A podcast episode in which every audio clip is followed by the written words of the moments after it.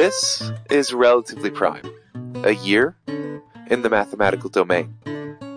I am Samuel Hansen. It is the end of another year and the start of a new one.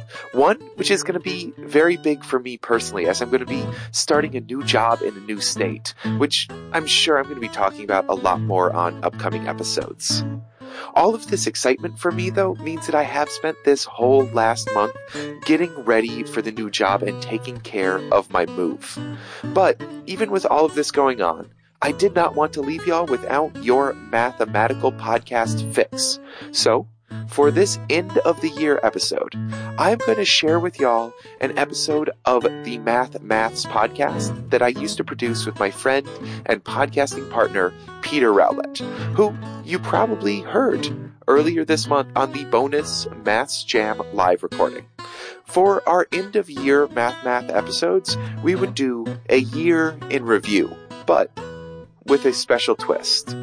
One which I'm sure you are going to enjoy. Welcome to the Math Maths podcast. I'm Peter Rowlett, and in a moment you'll also hear Samuel Hansen. This podcast is brought to you by Pulse Project at pulse-project.org.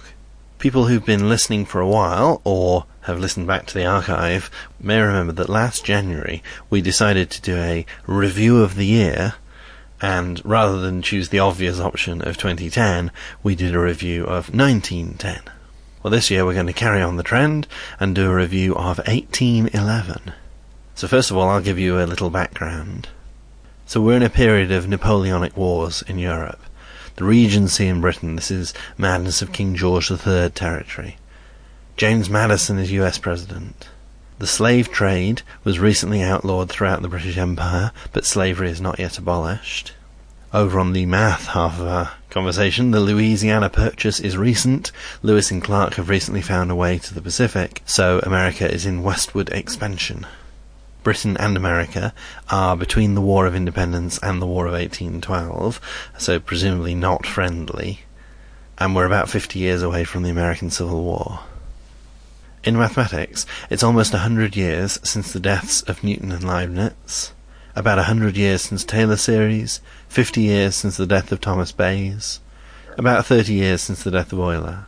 This is a period of history in which applications abound. Steam-powered machines, via James Watt and all that, are driving an industrial revolution, but this is not yet in full swing uh, until later in the century. We don't yet have steam-powered ships, railways, etc. In fact, this is an era of canal building in England, but Watt's patent on his steam engine has expired, which has opened up the field to a host of inventors. We're still fairly early in electricity. By 1811, we had practical methods for generating electricity by friction using electrostatic machines, and people have been experimenting in earnest for over a hundred years. We have a link between lightning and electricity, a convention of positive and negative electricity, and suggestion of a link between magnetism and electricity, but no formal theory of electromagnetism via Ampere and all that. But there are many theories of electricity which have been proposed. Recent years have seen the first battery and the first public demonstration of the electric arc light. We know electricity can be transported over a distance. We've had early experiments in telegraph systems, but the technology is not yet widespread. Still to come, well, Ohm's work on resistance. George Green, who would write on electricity and magnetism and is the subject of one of our math maths history tour videos, was working in his father's brand new mill. Kelvin, Maxwell, Stokes, and all that lot who took up Green's work in that video were all yet to be born. Faraday was apprenticed to a bookbinder and reading wildly, but yet to be appointed to the Royal Institution. In other areas, George Boole isn't born for four years, Riemann for fifteen. William Rowan Hamilton is a boy of six. Lobachevsky received a master's degree in physics and mathematics this year, but we don't yet have non-Euclidean geometry. Mobius is studying mathematics at university. Cauchy is in his first job as a junior engineer working on a potential naval base for Napoleon, and is starting to publish mathematics in his spare time. Byron was a young man publishing his first works and touring around the Mediterranean on a great big gap year, but Ada Lovelace wasn't yet born. Babbage was a young man studying mathematics at Cambridge. So hopefully that sets the scene for our year of interest 1811. Carl Friedrich Gauss first came to our attention when he cheekily summed 1 to 100 in his head quickly, very much to the dismay of his teacher, who, we think, may have put forth that challenge so that he could take a nap. After that, Gauss continued his path down the mathematical road, and then came his Disquisitiones Arithmeticae, which was published in 1801. This was a very important text. Not only did it introduce the now well-known equal sign, it also contained a proof of quadratic reciprocity, an analysis of binary and ternary quadratic forms, primality tests, and of course, it contained the constructibility criteria for regular polygons. Since then, he has proved the fundamental theorem of algebra, that every single variable polynomial over complex numbers has at least one root, predicted the dwarf planet Ceres' position to a half a degree using conic sections, and eventually published the theory of motion of the celestial bodies moving in conic sections around the sun, which we here at Math Maths think will be a standard in astronomical computation for centuries to come. It also introduced the Gauss gravitational constant and proved that the least squares method falls under the normally distributed errors assumption. Now don't forget, Gauss is still only 34 years old right now and probably has many more productive years in his future. Fourier had backed the French Revolution and seems to be doing rather well under Napoleon, having worked as a scientific advisor to Napoleon's invasion of Egypt, and is now working in administration, effectively in local government, I think. During this time, he did important mathematical work on the theory of heat. His work on this topic began around 1804, and by 1807 he had completed his important memoir on the propagation of heat in solid bodies. This was read to the Paris Institute on 21st of December 1807 and initially caused controversy. The Institute set as a prize competition subject the propagation of heat in solid bodies for the 1811 Mathematics Prize. Fourier submitted his 1807 memoir together with additional work on the cooling of infinite solids and terrestrial and radiant heat. Fourier was awarded the prize, but with a negative comment from the review panel about generality and rigour. This work was finally published in 1822 as Analytic Theory of Heat. This makes widely available the techniques of Fourier analysis. You may know the name Mary Greig for her Silver Medal award winning solution to one of the mathematical repository problems this year. But we know a lot more about her we actually know her by the name of Mary Somerville. And we know this because this year, a book of history fell out of a very worm like hole in our ceiling. And the next story that you will hear on this show will also come from information that we garnered through that book. But let us continue to talk about Mary Somerville. She was born in 1780 in Scotland, and she did not receive much education from her family. She only became learned by extensive reading, which her family actively discouraged, since they viewed it as unladylike.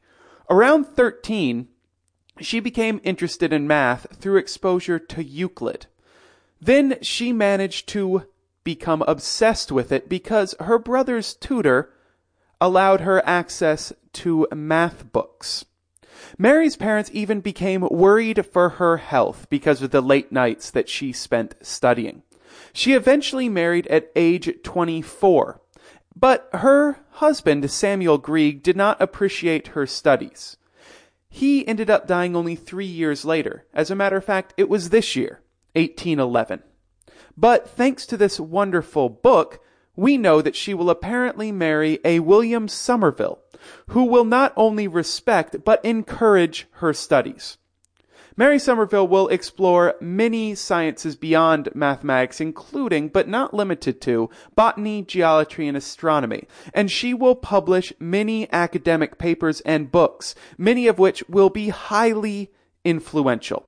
Mary Somerville will end up being known primarily for showing just how capable women are in science. This is very important because right now women are not exactly known for their scientific acumen.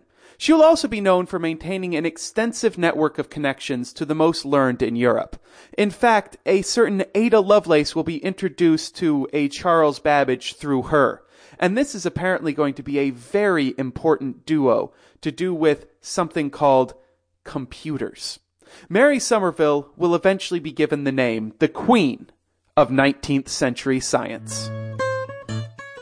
Lagrange is known to me for Lagrangian mechanics, a branch of analysis based on Newton's mechanics. He also worked in dynamics, fluid mechanics, astronomy, probability, foundations of calculus, number theory, even early work in the prelude to group theory. In 1811, he was busy revising his Analytical Mechanics, first published in 1788, which summarized all work on mechanics since Newton, but he would die in two years' time with the work incomplete. Laplace also worked in many areas, including mechanics, cosmology, and probability. In fact, his work, Analytical Theory of Probability, putting probability on a sound mathematical footing, would be published next year.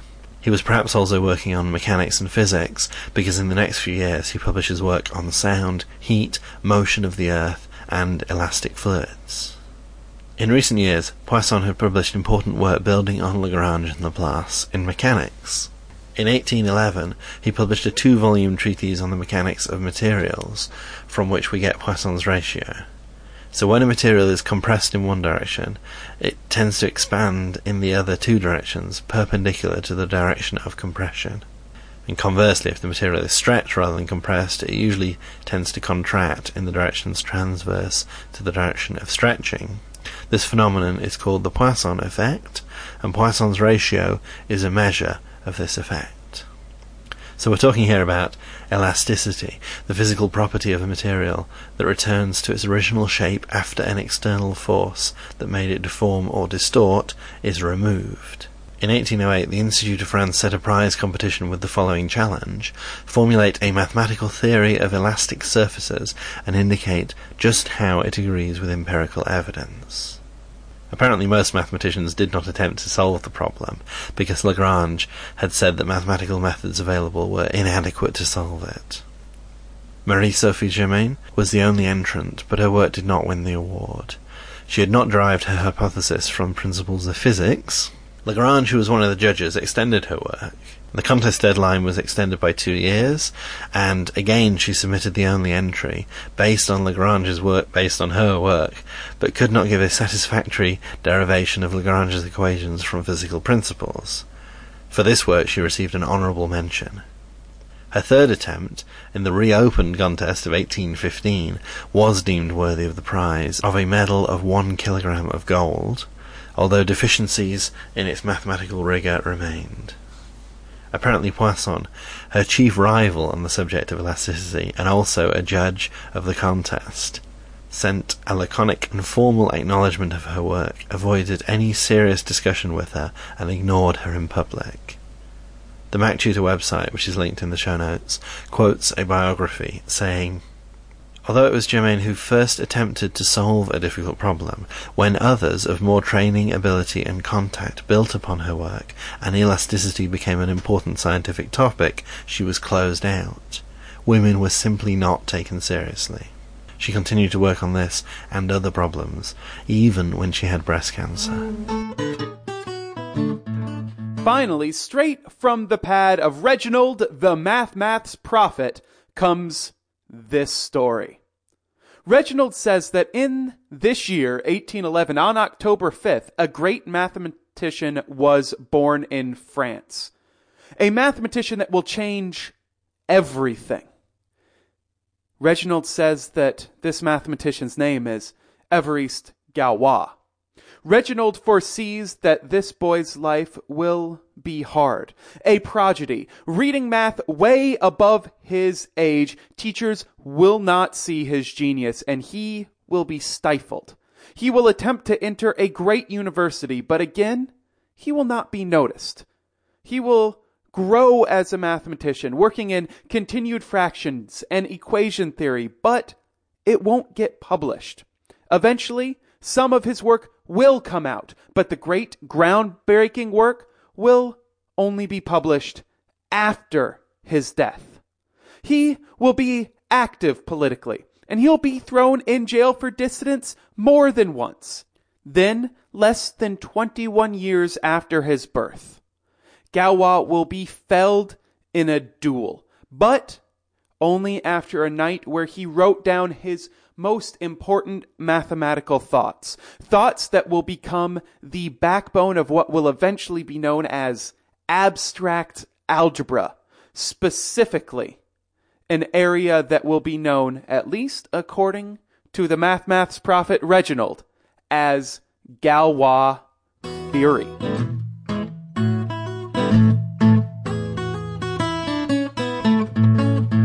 And that is all the time we have for this month's episode of Relatively Prime. I want to thank Peter Rowlett for being my favorite mathematical co-host and for letting me use this episode of Math Maths in Relatively Prime. I also want to thank the Pulse Project, who you can find over at pulse-project.org for hosting the 128 episodes of Math Maths that we did. Most importantly, though, I want to thank all of my patrons on Patreon because without y'all, I would not be able to make this show. If you want to support the show too, you can head on over to relprime.com slash support or patreon.com slash relprime. The music in this episode was from Lucas Gonze, who you can find over at SoundCloud or in the show notes for this episode at relprime.com. As always, Relatively Prime is licensed with a Creative Commons Attribution Share Alike license, so feel free to remix it however you want, as long as you say it came from Relatively Prime. Thank you so much for listening, and I hope that you not only have a matherific month, but also a whole matherific 2019. Bye, y'all.